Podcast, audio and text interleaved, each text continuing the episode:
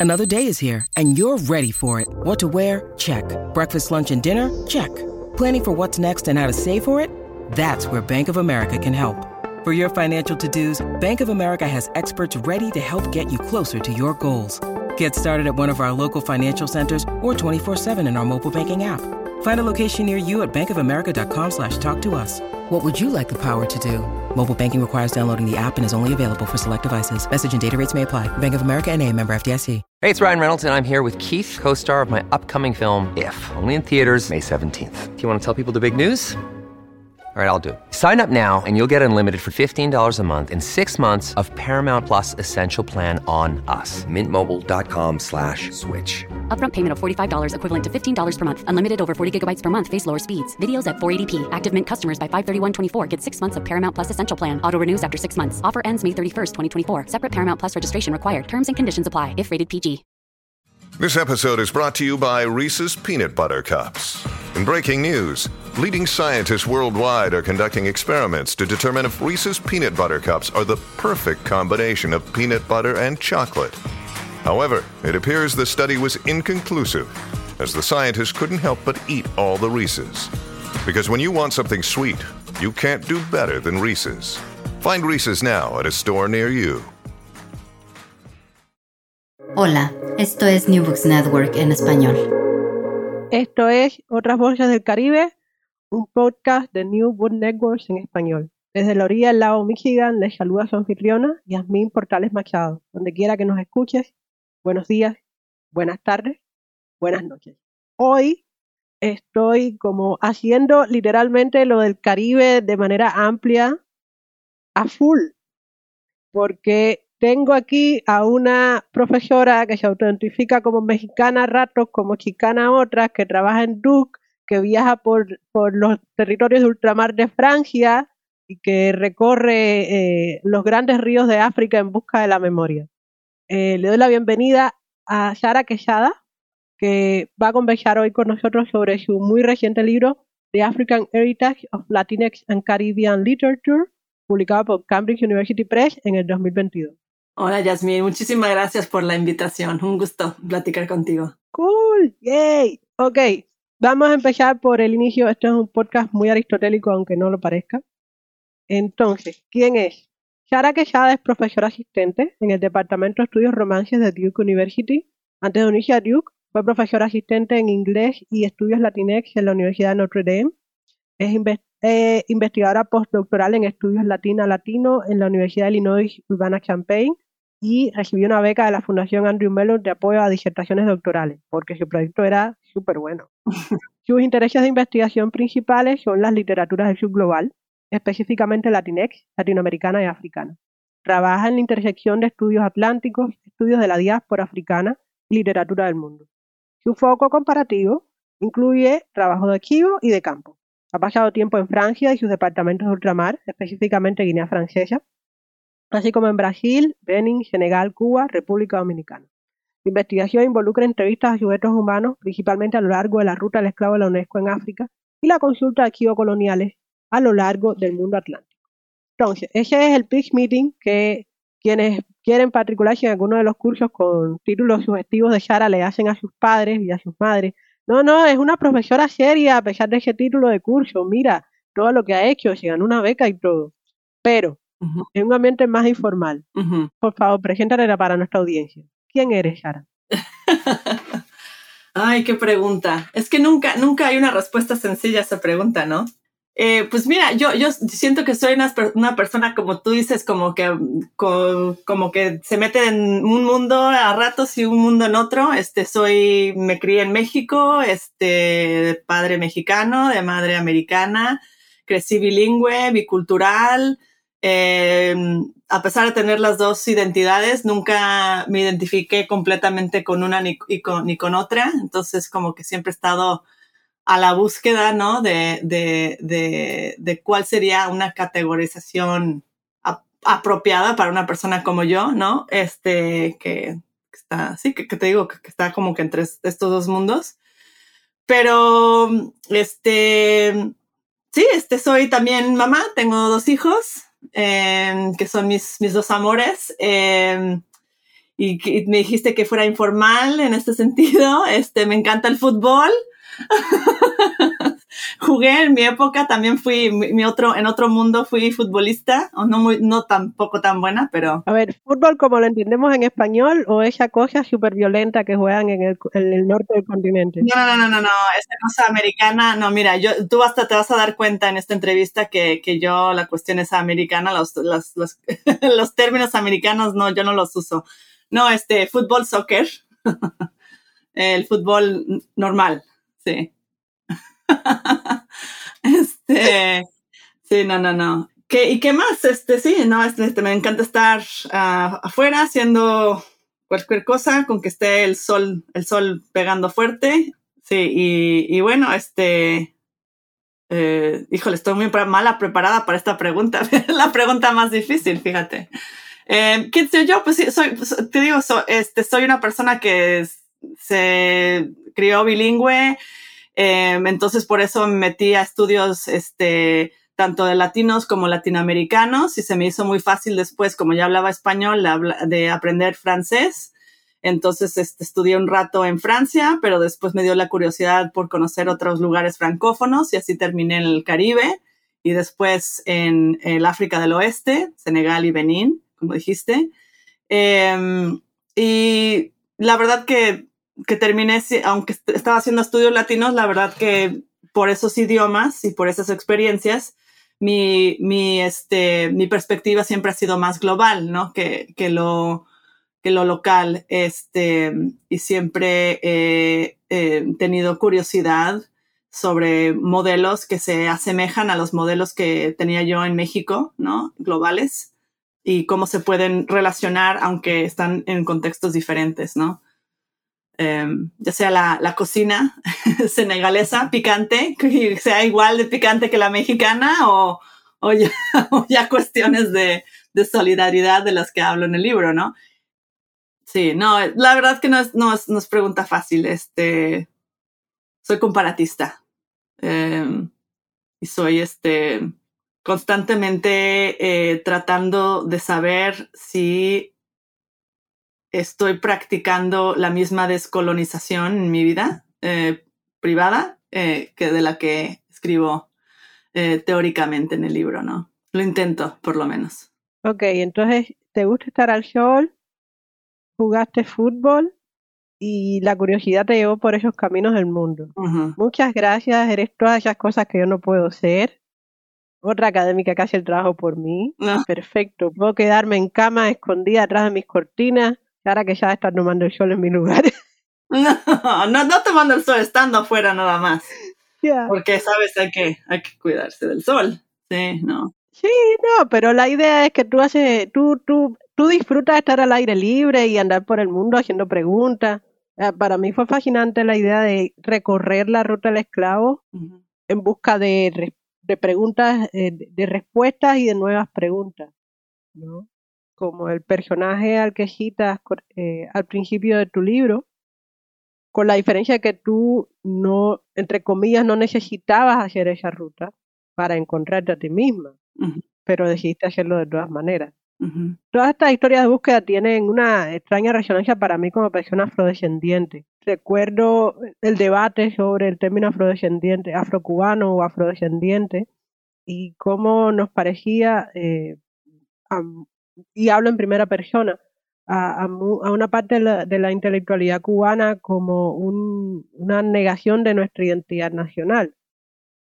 ¿no? O sea, eh, yo estoy de acuerdo en que el término afrodescendiente tiene una connotación política e ideológica específica que reivindica eh, y impide olvidar algunas cosas que no deben ser nunca olvidadas, eh, pena de que sean repetidas pero al mismo tiempo, eh, por lo menos en Cuba, el asunto de la integración y la incorporación a la identidad nacional es, bien fuerte, ¿no? A mí nunca se me había ocurrido pensar que yo no era cubana. Yo podía vivir discriminación dentro de mi país, pero nadie me podía discutir que era cubana, ¿no? Mm. Eh, que no es, por desgracia, no es algo que puedan decir las personas afrodescendientes en todas en todos los lugares donde la diáspora nos llevó. Bueno, hablando de lo de la diáspora nos llevó. Eh, estamos aquí para charlar sobre, y ahora voy a decir el título traducido porque, en fin, el legado africano en la literatura latinex y caribeña. Eh, es un libro que te llevó casi 10 años entre una cosa y otra.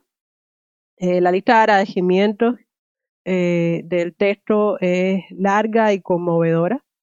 habla también de un compromiso ético por reconocer las muchas maneras en que las, en que, las producciones intelectuales llegan a ser, especialmente cuando se trata de mujeres escribiendo. pero, aunque el título es fascinante, no lo dice todo. Entonces, ¿de qué se trata el libro que nos reúne. eh, qué interesante que dices que el título lo dice mucho porque cuando me impuso ese título mi prensa, eh, porque era un yo tenía un título diferente, eh, siento que muchas veces la gente piensa que este libro se va a tratar de culturas de afrodescendientes que no sale del hemisferio porque muchas veces cuando nos referimos al legado africano en el Caribe, pues obviamente eso es lo que está. Y este libro habla, o sea, es, es literalmente sobre el legado africano en África, eh, archivos, estudios, eh, literatura africana y cómo, ese, cómo, es, cómo tiene efecto esa cultura, historia y tradición en algunos de los escritores más conocidos em, latinos y también latinoamericanos. Em, de García Márquez a Rudolfo Naya a H. Entonces, es un, es un, este, es un libro que, por ejemplo, traza discursos raciales en África y los encuentra en estos escritos más eh, contemporáneos del siglo XX y siglo XXI. Eh, pero también es un libro que traza tradición oral, este, porque también esa es una especie de forma histórica, de práctica histórica que se hace en el continente africano. Entonces yo le quería dar eh, valor a eso. Em, y esos, esas historias orales yo las pude este, conseguir a través de, como dijiste, estas visitas de trabajo de campo. Em, en un lugar donde yo creo que ninguna, ningún este, crítico de literatura latina en Estados Unidos ha, ha hecho, ¿no? O sea, es, eh, con la excepción de, de Yomaira Figueroa, em, que sí hizo este, su trabajo de campo, ¿no? En, en Guinea Ecuatorial. Entonces me da mucho gusto ser de las personas que está eh, abriendo ¿no? este campo eh, de afrolatinidad, pensando eh, por qué es cuando, cuando estamos teorizando la identidad afrolatina, irónicamente excluimos África, ¿no? Como un lugar, como un, como un sitio, como un este, espacio de estudio concreto, serio, para, para indagar este, ¿no? Y para aplicarlo en nuestro, en nuestro conocimiento en los estudios americanos. Em, entonces, este, ese es, o sea, a, grandes rasgos ese es el libro, pero esto también es un libro que, que reacciona a una incomodidad que yo tuve en la Academia Americana em, de, de, categorías fáciles. Em, se me hace también muy irónico que en Estados Unidos, que es un país que tiene muchísima diversidad en varios sentidos, se valga de categorías que yo creo que son insuficientes, tanto para hablar de identidades como también para, eh, para promover estudios comparativos. Y eh, uno de esos casos es el caso de la latinidad, ¿no? O lo afrolatino, la identidad de los Estados Unidos en Estados la identidad de los latinos en Estados Unidos. Em, porque por mucho tiempo se, ha promovido eh, se han promovido estos estudios que categorizan a los latinos como individuos que no tienen nada que ver con lo latinoamericano eh, o rechazan la cultura latinoamericana, como ha dicho y como ha dicho Ignacio Sánchez Prado, se hace este rechazo también en parte porque los estudios latinoamericanos han rechazado a, los latinos. Pero este, pero no se puede acceder a un conocimiento más total promoviendo más exclusiones. ¿No? Entonces, eh, lo mismo pasa con la cuestión afrolatina. Eh, se ha promovido formas de estudiar la negrura o lo afrolatino sin nunca tomar en consideración el papel que juegan los diferentes periodos históricos, literarios y culturales en África, ¿no? Y cómo puedes definir la afrolatinidad sin, sin ese espacio. Em, ¿Cómo puedes definir la latinidad sin Latinoamérica? O sea, es, un poco absurdo, em, pero también es una forma en que lo, americano accede, como dije, a esas categorías fáciles eh, que también se vuelve muy peligroso porque em, nos torna los estudios americanos a un aislamiento, a este sentido de que los estudios americanos no requieren de, lo global o una visión global y nos aísla como intelectuales. Em, en vez de ver la, la, historia provechosa y global que conlleva ser latino, ¿no? Entonces este libro, este, hace muchas cosas, interviene en varias discusiones, pero yo creo que esa sería la, la, discusión principal. Los libros que nacen de la molestia a menudo son los mejores. no, estoy pensando literalmente en la guerra y la paz. que, pues que me encanta. La gente me pregunta, ¿pero tú lo leíste más de una vez? Sí, o sea, después que logras computar los nombres es un libro muy divertido. Divertido en el sentido brechiano, ¿no? Que te conmueve. Sí. Eh, pero sí, es una buena historia. Tiene de todo. Tiene romance, tiene aventura, tiene rupturas de corazón, tiene eh, incendios, eh, identidades equivocadas. Ah, como cuatro o cinco novelas de Alejandro Dumas en una. Entonces, en este libro en el que tú canalizas tu fastidio lanzándote a romper las fronteras y a promover una idea de los estudios eh, latinoamericanos que reconoce eh, la presencia de África eh, y, de los, y de las personas afrodescendientes y que rompes la, lo que podríamos decir de manera acelerada el blanqueamiento de los llamados estudios transatlánticos, moviendo el eje de Europa hacia África y su relación bidireccional con Cuba, y de eso hablaremos un poquito más, tiene cinco partes una introducción, eh, Textual Memorials of Latin American Literature, Latin African Literature. Después tiene cuatro capítulos analíticos. El primero dedicado a la obra de unos días y los zombies. El segundo a la como la comodificación, ¿cómo se traducirá eso al español? Del internacionalismo eh, cubano a través de la obra de Aquí Ovejas en la novela Ruina. Después hay eh, un análisis de las crónicas de Gabriel García Márquez sobre la guerra, sobre la intervención cubana en Angola. Y por último, eh, lo que tú llamas la distorsión del, archivo, el Chicano Congo en las obras de Tomás Rivera y Rudolfo Alnaya. La última parte es una cova en la que regresas Debo hacer notar para quienes nos escuchan que nada, más revisar el libro por la bibliografía es un placer. La bibliografía tiene casi 20 páginas. Se mueve, es una bibliografía bien variada que hace honor a, la diversidad de fuentes que desfilan a, y, y de nuevo es testimonio de un trabajo ético y de, y de una voluntad de reconocimiento por parte de, de Shara de muchas de estas voces o de estas perspectivas que han sido anuladas en una construcción epistemológica específica.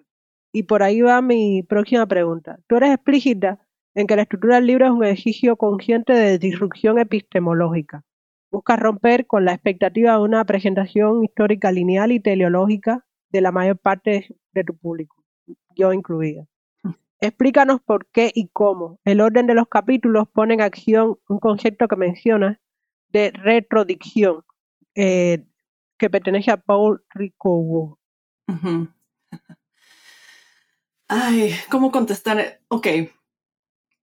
Hay un, hay un cuento que, que, me encanta enseñar en, mi, en mis clases, em, que es un cuento de Cortázar, un cuento corto de Cortázar que enseño. Es, es, muy difícil para mis estudiantes, este, La Noche Boca Arriba, em, porque cómo es posible eh, que un hombre accidentado en una moto sueñe que es un cautivo de los aztecas eh, y se da cuenta después que lo que está soñando es su realidad y lo de la moto es el sueño. Entonces, que obviamente sería el futuro.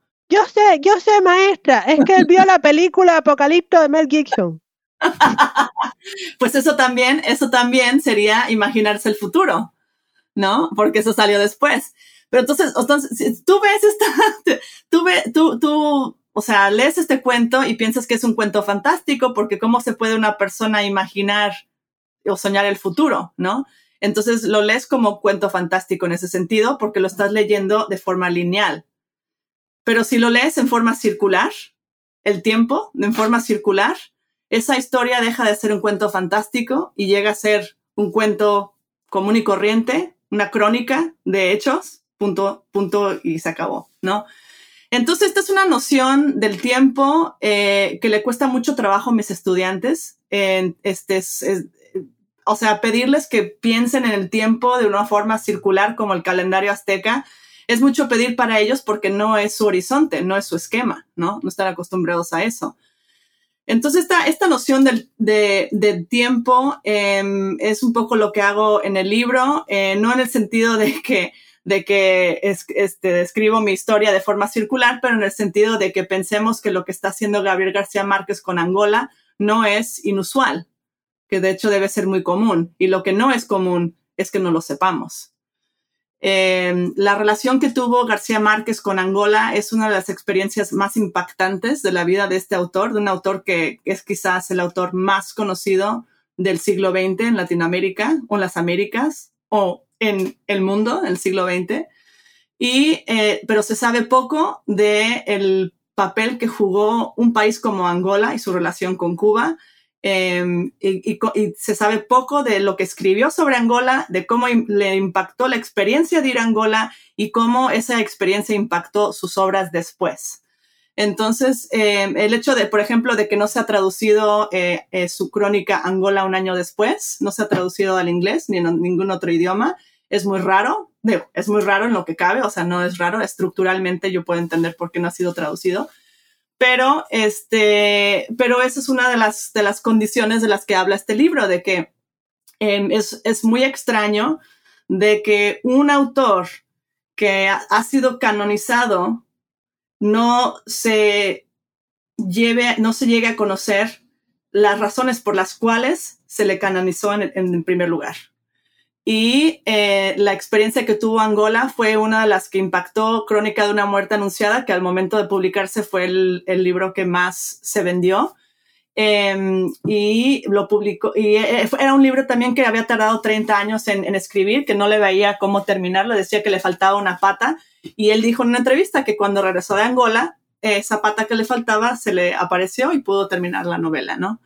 Y fue una novela que tuvo muchísimo impacto. Em, es una de las que se enseña más, en parte porque es la más corta, una de las más cortas.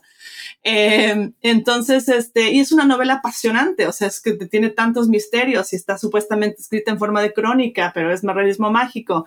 Entonces, cuando uno llega a enseñar Crónica de una muerte anunciada junto con sus crónicas actuales de Angola, los estudiantes se dan cuenta que el realismo mágico, entre comillas, es el mismo, pero el realismo mágico que, tanto se adora en Crónica de una muerte anunciada es exactamente el mismo realismo mágico que él eh, practicó en sus crónicas de Angola. Y, pues ahí lo tienes, es una vertiente de, influencia directa em, que ha sido completamente, como digo en el capítulo, obliterated, o sea, olvidada. Y este, o, eh, como se dice, borrada del mapa, ¿no? Em, entonces, eh, esas son las cuestiones, las, epistemologías que yo trato de, recalcar en el, libro. Em, tratar de encontrarle las, relaciones a los discursos antinegristas que podrían existir en la literatura chicana, enlazarlas a los discursos anti-africanos eh, que, este, que existían en, en la África occidental, que de hecho ah, la conexión ahí, el vínculo que hay entre el discurso de África, en África y el discurso en las Américas, en el caso de los chicanos, es que están viviendo en una zona donde hubo una plantación. Entonces de ahí se hubieran este, insertado esas, esos discursos. Y este, entonces es un libro que constantemente está descubriendo estos vínculos que para mí son muy obvios Em, pero que, que, que, pero se, que se han hecho menos obvios porque nunca han sido el foco central de lo que hacemos en la crítica. Y ahí el problema principal.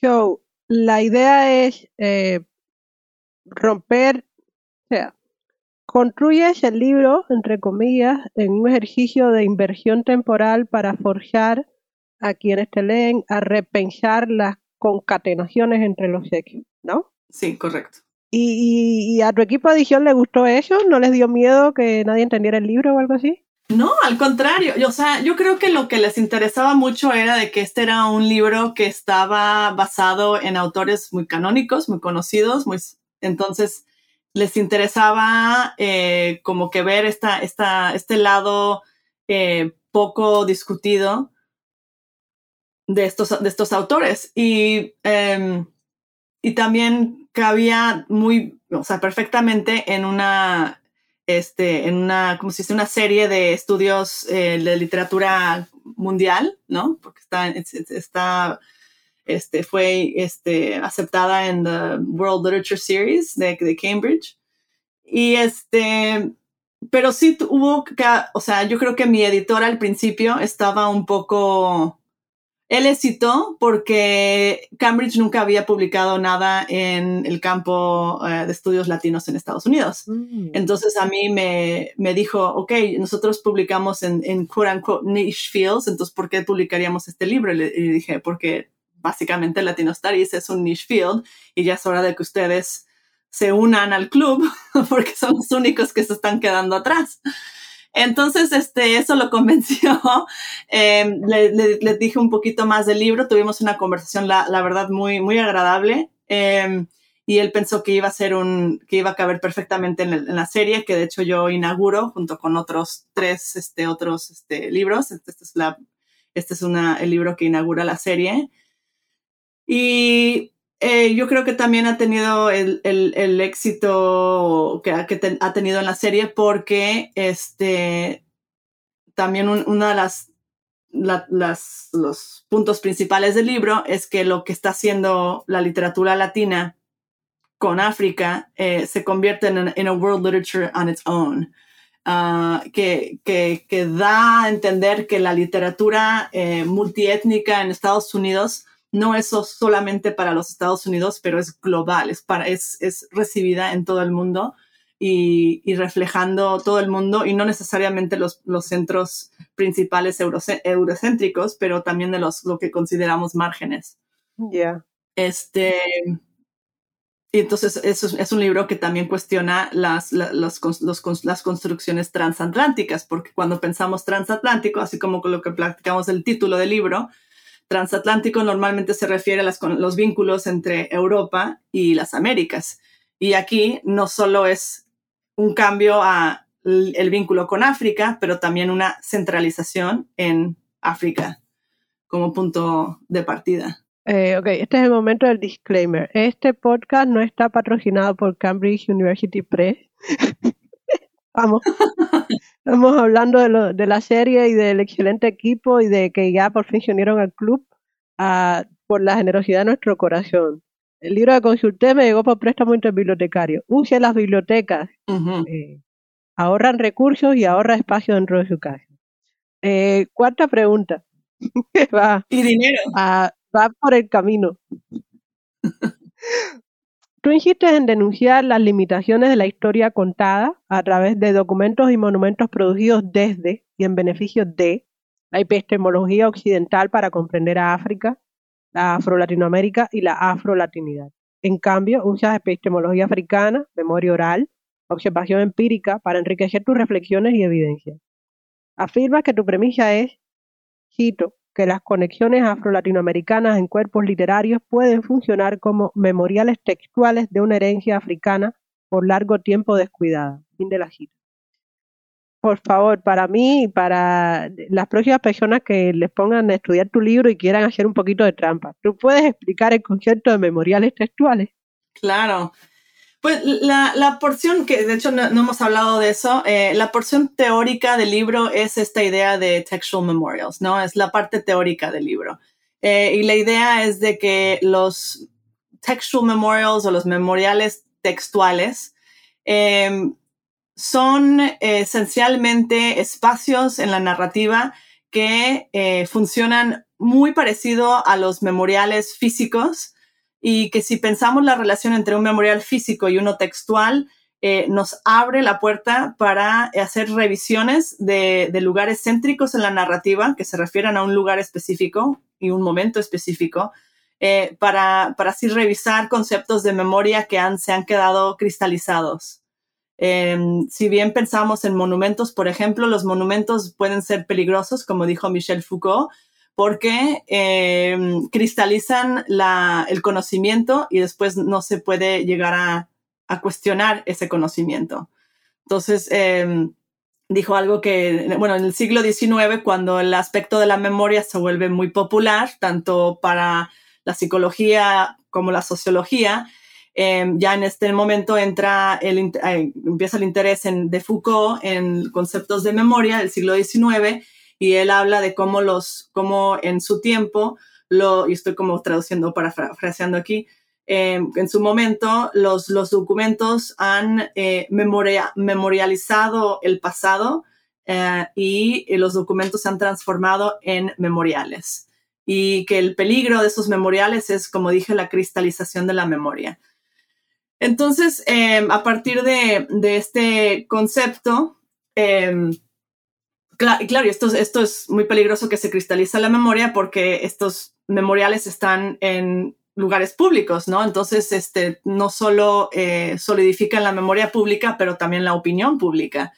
Eh, y por eso son tan peligrosos. Y los archivos coloniales ah, hacen algo similar, o sea, los archivos coloniales en su momento eran básicamente ficciones, ¿no? Sobre, por ejemplo, misioneros que, hicieran, que hacían etnografías de, comunidades en lo que en Dahomey, por ejemplo, que ahora es Benín, em, que se quedaban grabados en el texto y a partir de ese texto, que era supuestamente histórico, Em, se, se, convertía eso en una publicación que circulaba y bueno, esa, esa, ese conocimiento se quedaba grabado ah, y fomentaba lo que eran las narraciones de, nación, ¿no? La, entonces, em, em, se puede argumentar que, que, los, que los monumentos que encontramos en la narrativa son parecidos y que los monumentos o los espacios que encontramos en la narrativa, eh, que es en la ficción, digo, se pueden, em, uno se puede acercar a ellos de la misma forma que nos acercamos a monumentos,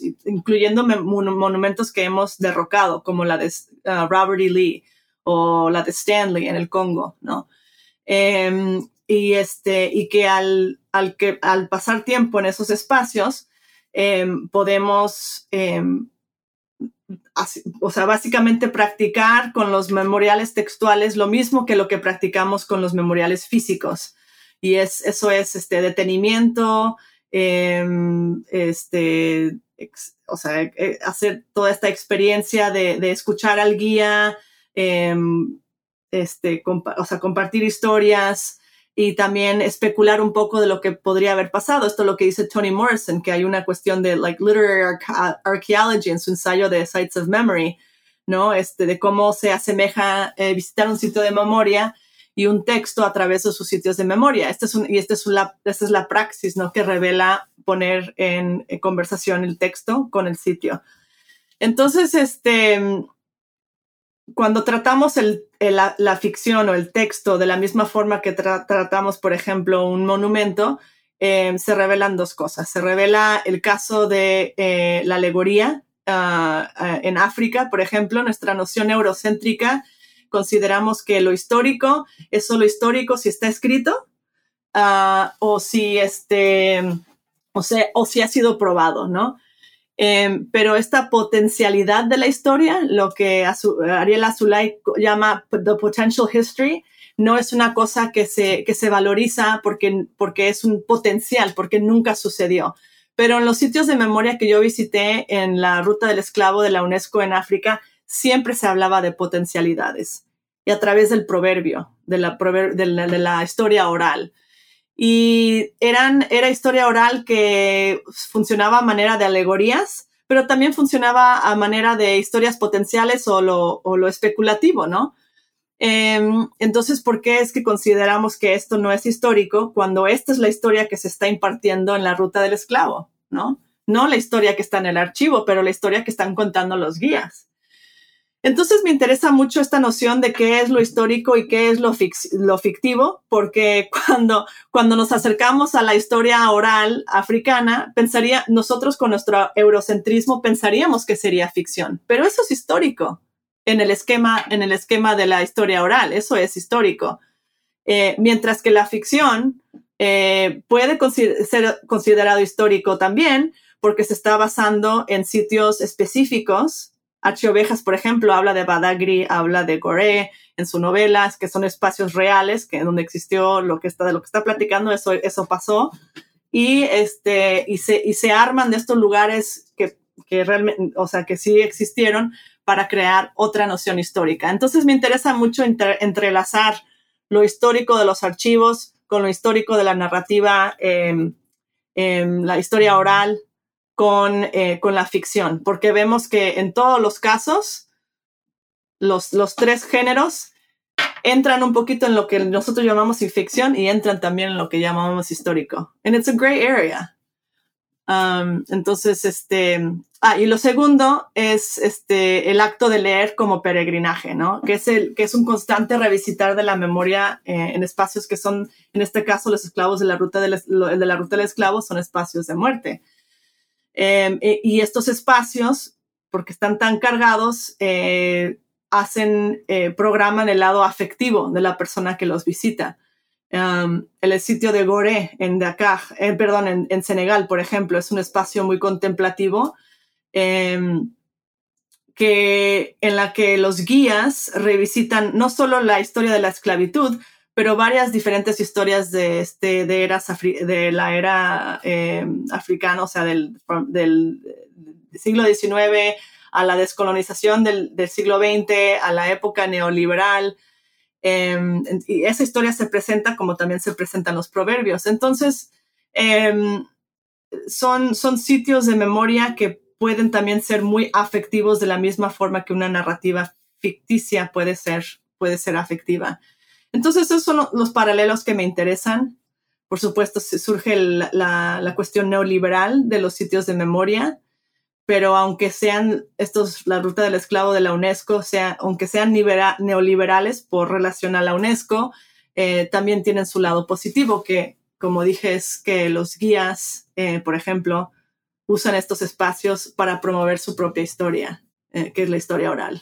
O sea, el experimento neoliberal de la comercialización de la memoria histórica de, la cajería y exportación de personas en África encuentras, es revertida automáticamente a través del ejercicio de resistencia que significa contar tu propia historia desde la plataforma que te da el neoliberalismo. Claro, sí, exacto. Muy bien. Pues tú, lo dijiste mejor que yo, definitivamente. Sí, pero... Eh, eh, a ver, no, el problema es el mío es muy corto, entonces la explicación es la tuya. Es muy acertado porque, porque sí, ciertamente, a ver, este libro salió ah, unos años después del libro de Sarah Bruyet con el que, con el que o sea, estoy en diálogo, que es este UNESCO and the Fate of the Literary, que es justamente sobre eh, los efectos neoliberales que tiene un organismo como la UNESCO. Entonces, claro, este es un sitio, eh, un sitio neoliberal que si bien supuestamente está promoviendo cuestiones benevolentes, ¿no? Eh, también tiene, obviamente va a ser patrocinado por petrodollars, o sea, va a ser este, no, no va a ser completamente benevolente, pero, pero lo, lo impactante y lo, lo, positivo en este sentido, para mí, de nuevo lo positivo, es que es un espacio del que, que ha sido recreado por la, por los locales, ¿no? Y que, y que, y que pueden desarrollar su propia versión de la historia em, sobre ese espacio. Se apropian, se apropian de, ese espacio para poder contar su, versión. Y yo creo que eso es lo que, lo que es rescatable aquí. Em, sí, es lo que, es lo que, lo que diría. Entonces, entonces la, idea es utilizar ese espacio, esa especie de, de ejercicio Em, etnográfico, antropológico, como lo quieras llamar, y ver cómo eh, nos puede inspirar a leer de la misma forma, ¿no? A leer los espacios de memoria en la narrativa de ese mismo modo y a tratar de, en ese modo, abrirnos más a otros esquemas, a otros horizontes, del que el texto tal vez está inconscientemente del que, del que está, por ejemplo, en el caso de Juno Díaz, no creo que él haya sido consciente de que los sonidos de los zombies que él está produciendo, lo que está diciendo del zombie, es exactamente el mismo discurso que se tiene en África sobre la gente practicante del vudú. No creo que él sea consciente de eso, pero el punto es que siglos de, de esta especie de discurso no se ha cuestionado, se ha cristalizado y al tenerlo presente en diferentes sitios de memoria en el texto, lo podemos revisitar y reorientar. Ya. Y tal vez te confundí más. No, vamos a movernos de los sitios de memoria de la UNESCO hacia a cruzar el Atlántico. Tú dedicas especial atención a la cuestión de la latinidad en el libro, a su origen geopolítico y a la tensión que tiene con la afrolatinidad. Ya lo mencionaste. Y aquí viene otra memoria. Eh, yo leyendo esa parte del libro recordé, me acordé de la actriz Gina Torres. Eh, quienes nos escuchan probablemente conozcan a Gina por eh, que hizo el personaje de Joe Washburn en Firefly, la gran serie del infame Josh Whedon, y, actuó como Jessica Pearson en la serie Sweet, que ha tenido una resurgencia gracias a Meghan Markle. Eh, Torres es una mujer afrodescendiente de origen cubano, crecida en Nueva York.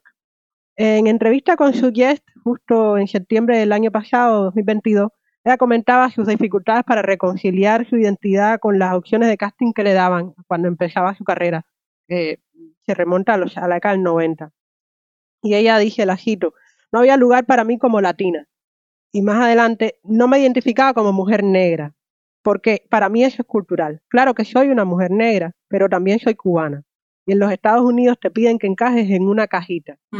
No era la cajita con la que me identificaba, pero para trabajar, para sobrevivir, fue algo que tuve que aprender. Y después eh, Gina Torres despliega un detalle aquí casi muy cómodo porque dice, habla de, en la entrevista dice que, que hizo un truco Jedi para reconciliar esa esquizofrenia ligera que vivía, que tenía que hacer personajes de mujer afrodescendiente norteamericana y nunca de latina, porque ella no era, no lucía latina. Al final, el problema con los castings eran esos, ¿no? que ella no lucía latina, porque es negra. Eh, en ese sentido, tú discutes la etiqueta de latinidad y su rechazo de marca eurocéntrica a reconocer el aporte cultural de las poblaciones africanas y afrodescendientes en América Latina. En cambio, afirmas que los estudios de la ficción latinex tienen mucho que ganar de los análisis comparativos con los archivos de la colonización africana y la ficción producida en el continente africano porque revela cómo la conexión afrolatina se mueve en ambas direcciones. Y eso fue lo que más me intrigó de esta parte. ¿Tú puedes hablarnos un poco de esa influencia bidireccional? Eh, ¿Cómo se expresa?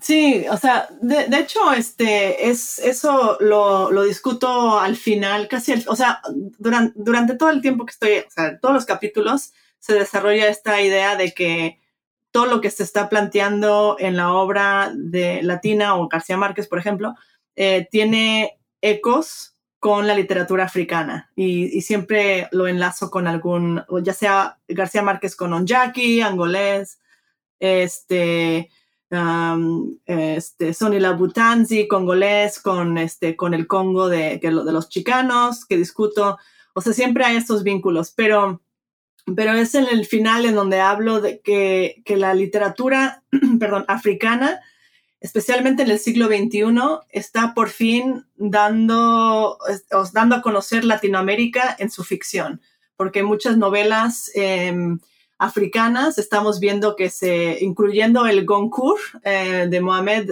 Garzag, de que, que casi, casi, bueno, partes de la trama se pasan en, en Argentina, por ejemplo. Entonces estamos viendo mucho ese, ese, ese vuelco, ese, um, ¿cómo se llama? That, shift. Y es, un, es uno que me interesa mucho y, y uno que es parte del segundo proyecto. Pero lo que también quería decir es que cuando me estabas hablando de las categorías que no, eh, de Gina, eh, que, que, en la que no encajaba en una en otra, pues yo vuelvo a lo que estaba diciendo al principio de las categorías fáciles que tenemos en Estados Unidos. Eh, eh, y Latino Studies se, se, se, se, mete en esa, en, esa, en esa problemática. Mira, Latino Studies tiene mucho que perder o mucho que ganar dependiendo en qué dirección se vaya el campo. ¿okay? Por un lado, se puede ir hacia lo hegemónico, céntrico estadounidense, o sea, lo like the US-centricism, o regresar a las ideologías tercermundistas. ¿no? De que, son, de las que hablo en el caso de, de H. Ovejas o en el caso de García Márquez. Porque muchos movimientos izquierdistas, eh, esta es mi opinión y no sé si sea eh, popular, una opinión, popular, pero siento que muchos movimientos izquierdistas de hoy les gusta sentirse muy inclusivos sin darse cuenta que les vale un pepino la realidad del migrante, el momento eh, antes, antes de cruzar la frontera. O sea, les interesa al inmigrante una vez que entran a la frontera de Estados Unidos, pero no antes, ¿no? Em, no estoy diciendo que todos los estudios en American Studies sean así. De hecho, hay unos excelentes, este, por ejemplo, de On the Other Side of Terror, que escribió Erica Edwards, que es una maravilla, que es, ¿no? Este, estudios afroamericanos han estado eh, revelando su globalidad eh, y han estado haciendo trabajo magnífico. Me gustaría ver eh, algo similar en, mi campo. Y, este, y siento que para hacernos tercermundistas tenemos que regresar a Fanon. Y Franz Fanon nos dice que, que, a menos que tengamos curiosidad genuina de las circunstancias de otros países del sur global, no vamos a poder derrocar el imperialismo cultural, político y económico. Es imposible. Eh, y para saber de los demás tenemos que saber otros idiomas, leer periódicos de otros países, eh, este, leer otras literaturas menos circuladas, ¿no? Eh, abrirnos a otros sistemas de conocimiento y tener conversaciones con la gente de diferentes países. O sea, es este, tanto de otros países como los que, como nuestros vecinos. Y eso es ser cosmopolita, cosmopolita, cosmopolita, se me olvida cómo se pronuncia por, por la hegemonía americana, por la hegemonía inglesa. Em, y tiene una mala connotación esto del cosmopolitanism, porque, porque se, siente que, que, es un término para lo, para lo elitista, ¿no? Cuando que, que hablar varios idiomas es, es elitista. Claro que no, los, los, los, este, eh, el New eh, Miguel Alcarín en un poema de Tanger habla de cómo los niños prostituidos en Marruecos hablan tres idiomas y se saben desarrollar perfectamente en diferentes ámbitos, que tal vez no sean agentes de sus propias circunstancias, pero aún así son gente de una cosmopolis increíble que es muy diferente a la realidad que estamos viendo en la educación americana ahorita.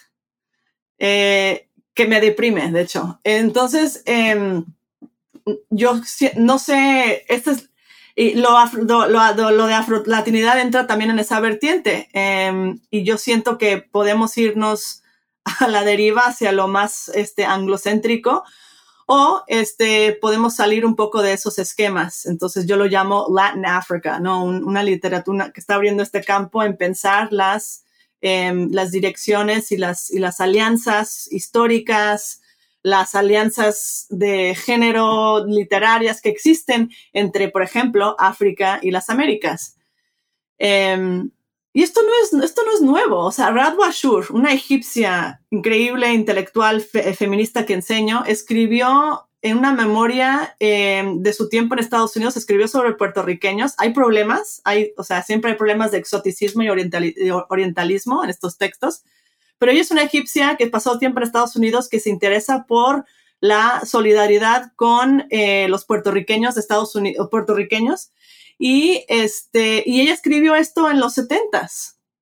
En los 80 se publicó su libro en árabe y no se ha traducido, no se tradujo hasta el 2018.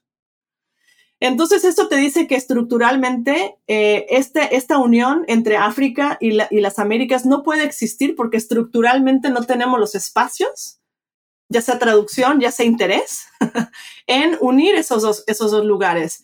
Y yo creo que Fanon se moriría una segunda vez si regresara porque eh, estamos muy lejos de esa, esa ideología. Eh, pero Latino Studies, por ejemplo, está en un lugar privilegiado para eh, no irse más hacia lo anglocéntrico, pero de hecho, to embrace, eh, para, para, ¿cómo se dice embrace? Para um, abrazar. Abrazar o abastecerse de esta, estas ideologías tercermundistas. Em, entonces, esos, esos, y, también para poder hacer comparaciones, este, estudios, clases comparativas, por ejemplo, entre cómo, eh, no sé, este, Sami Chak, que es un guineano, habla de México Ah, como María Luisa Puga habla de Kenia y como H. Ovejas habla de Angola. O sea, estos son, estos son, estos son, hay tantos textos que están hablando sobre estas conexiones, pero este, pero nos da miedo porque hay otros textos están en otros idiomas o porque están fuera de nuestro contexto, nuestra disciplina, y, no nos debería dar miedo, al contrario, nos debería dar curiosidad. Me, me llama la atención porque en el campo de la ciencia ficción, que es donde yo trabajo, ahora la ciencia ficción caribeña en español, ahora en marcha una, un debate intelectual que sospecho se va a cargar unas cuantas amistades por el camino acerca de la presencia del afrofuturismo en el Caribe, ¿no? Entonces, cómo estamos, cómo procesamos el legado africano en términos de eh, epistemología, ética, eh, memoria, material para la especulación, eh, todo eso. Y, hay un, creciente, una creciente producción teórica acerca de todas estas creaciones. Lo cómico es que nos han acusado de apropiación cultural. Mm. Que le estamos, le estamos robando material de África. ¡Eh! Frene ahí, compañero. Nosotros también, o sea, somos afrodescendientes, por eso estamos aprendiendo esto, ¿no? Entonces, la, la búsqueda de términos nuevos es también, creo yo, o sea, el debate sobre si tenemos derecho a hablar de afrofuturismo en el Caribe, yo creo que también tiene una raíz en esto no creo que sea apropiación cuando se está consultando con ese campo. Y, creo que ese es el, la, yo, yo, como comparatista se me hace muy fácil consultar con africanistas, por ejemplo, y decir, ok, esto, esto, esta bibliografía que tú me estás prestando, este, o sea, como, me estás compartiendo, la voy a implementar.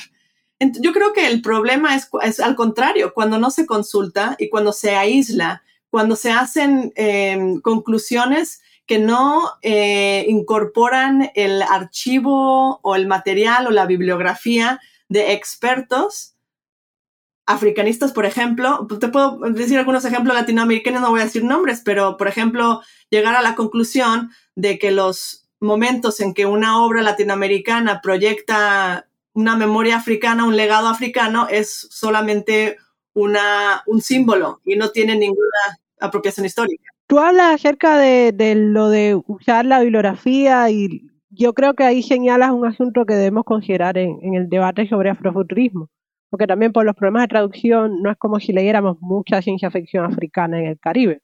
Estamos como procesando nuestra propia realidad eh, y saliendo y eh, reivindicando el derecho a un término. Eh, pero también por eso hay gente ya salió y esto es un anuncio para que sigan viendo la temporada. Mm, tenemos planeado una entrevista con los autores de la antología Prieto Punk. Porque ya no, no, no vamos a escribir afrofuturismo, estamos haciendo Prieto Punk porque somos prietos y prietas. Y se acabó. Entonces, tú has mencionado varias veces lo que sigue, has dicho lo que sigue, lo que viene. Esta es la penúltima pregunta de la, de la, de la entrevista.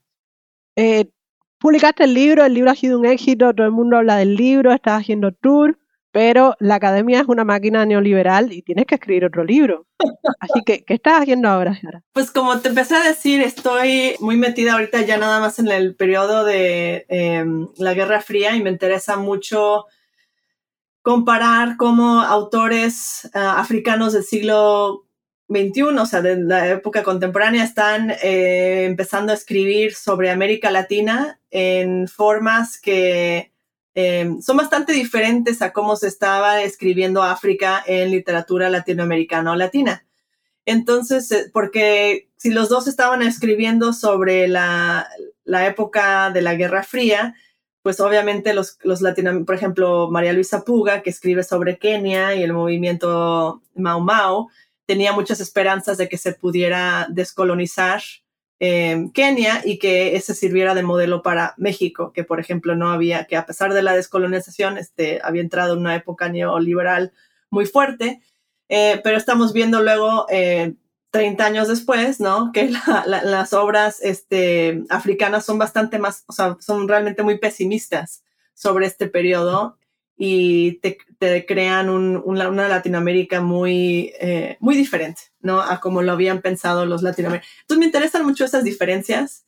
Em, ya empecé a escribir un poco de eso. Se tengo publicado un artículo sobre, viene, viene uno en Comparative Literature sobre este, Víctor Hernández Cruz em, y sobre su relación con Egipto y luego otro em, de Miguel Algarín y Sandra María Esteves, la relación con Marruecos y también con África, África del Sur, respectivamente. Entonces, este, pues ahí voy metiendo un poquito más del, segundo, segundo proyecto, pero este, quiero que este proyecto tenga un poquito más arraigado la parte africana. O sea, quiero pasar más tiempo y tener capítulos dedicados a, autores africanos. Este, entonces estoy en eso, echándole ganas. Tienes un empeño en bajar el eje, tienes un empeño en bajar el eje de los estudios transatlánticos, que no es fácil. pues mira, si, si hablo estos tres idiomas, pues los voy a usar. Francés, y portugués también lo, lo hablo muy mal, pero lo puedo leer bastante bien. Ya, bien por ti, vivan las lenguas romances. Claro, por supuesto. Entonces, eh, eh, ya estamos, mira, nos ajustamos al tiempo, asombroso. Eh, qué, qué, bueno hablar con gente que sabe la clase y eso, maneja bien el, la temporalidad. Da la impresión de que empieza a cha, cha, cha, cha, pero no, lo tiene todo, tiene todo cronometrado en la clase. Oh, sí. Entonces, para despedirnos, ya dije, antes mencioné el valor de la biblioteca, pero quiero regresar a ello.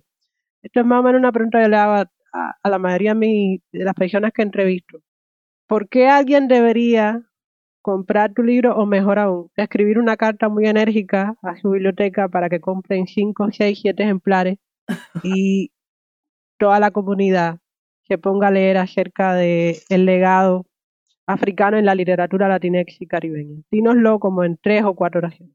En tres o cuatro oraciones. Pues espero que este libro inspire a la gente, especialmente en estudios americanos, a leer fuera de sus propias disciplinas, a aprender otros idiomas y em, a realmente despertarles el interés en otros esquemas. Em, y, realmente a, leer todo. Nosotros los comparatistas leemos, leemos mucho, no todo, pero leemos mucho. Y este, por pura curiosidad. Entonces espero que, que, que, este libro despierte ese tipo de curiosidad to create a voracious reader, un, un lector voraz. Espero. Ah, la voracidad, eso me, me da hambre. un hambre de enseñanza, es, es lo que cualquier autor podría, podría esperar, ¿no? Quién sabe si, si lo haga, pero este, no, la verdad es que yo espero que, que este, que este libro crea, eh, o sea, quiero, espero que, que pueda producir puentes entre disciplinas y este, para que nos demos cuenta que, que, no, las diferencias que sentimos que tenemos en nuestra disciplina realmente no son tan, es la estructura que nos, que nos aísla, pero, pero que realmente hay mucho provechoso, mucha relación positiva eh, que podemos sacar con estos puentes. Ay, bueno, eh, ya lo vieron en voz de la autora, pero si lo dudan y necesitan una voz autorizada y masculina, puedo citar a Ignacio Sánchez Prado, profesor de Washington University en San Luis, que dije, obviamente escrito, bien investigado y atrevido en sus formulaciones, el legado africano en la literatura latinex y caribeña es una intervención importante en la lectura de la literatura latinex y latinoamericana ampliamente definida. El brillo del libro está manifiesto en su análisis, en el que Sara Quesada descubre conexiones discretas a África y las despliega en una ambiciosa y exitosa recartografía de Atlántico a través del eje Latinoamérica-África y su texto es persuasivo e único. Te doy las gracias, Sara, por haber dedicado tu tiempo, tu muy ocupado tiempo como profesora, eh, madre, persona diversa, eh, para conversar sobre tu más reciente libro le doy las gracias a quienes nos han escuchado hasta ahora por permanecer y eh, espero que la curiosidad les atrape. El libro está en inglés, entonces si leen inglés pueden leer el libro. Si están aprendiendo en español, esto es un descanso porque el libro está en inglés. Está, casi para, está casi para todos los gustos. Eh, ¿te quieres despedir?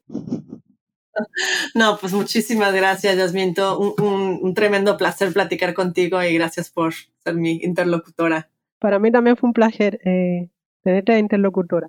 Bueno, esto ha sido Otras Voces del Caribe, un podcast de New World Network en español. Desde la orilla del lago Michigan les habló su anfitriona, Yasmín Portales Machado. Nos vemos dentro de dos lunes. Nos oímos en cualquier momento y en cualquier lugar, donde quiera que estés.